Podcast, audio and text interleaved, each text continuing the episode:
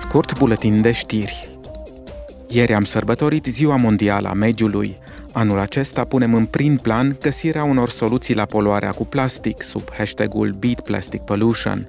Uniunea Europeană ia deja măsuri pentru a reduce deșeurile de plastic, dar un sfert dintre acestea ajung în continuare în gropile de gunoi. Pactul Verde, angajamentul Uniunii Europene de a atinge neutralitatea climatică, prevede ca până în 2030 să reciclăm cel puțin 55% din deșeurile de ambalaje de plastic.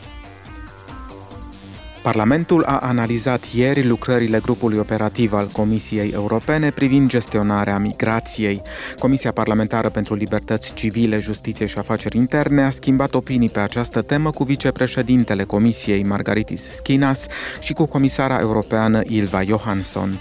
Discuțiile s-au concentrat asupra acuzațiilor de returnare a migranților de către autoritățile din Grecia și a raportului delegației parlamentare trimise în Belgia, Franța și țările de jos. Un proiect de raport referitor la directiva privind combaterea traficului de persoane și protejarea victimelor acestuia a fost dezbătut de Comisia pentru Drepturile Femeilor și Egalitatea de Gen și Comisia pentru Libertăți Civile.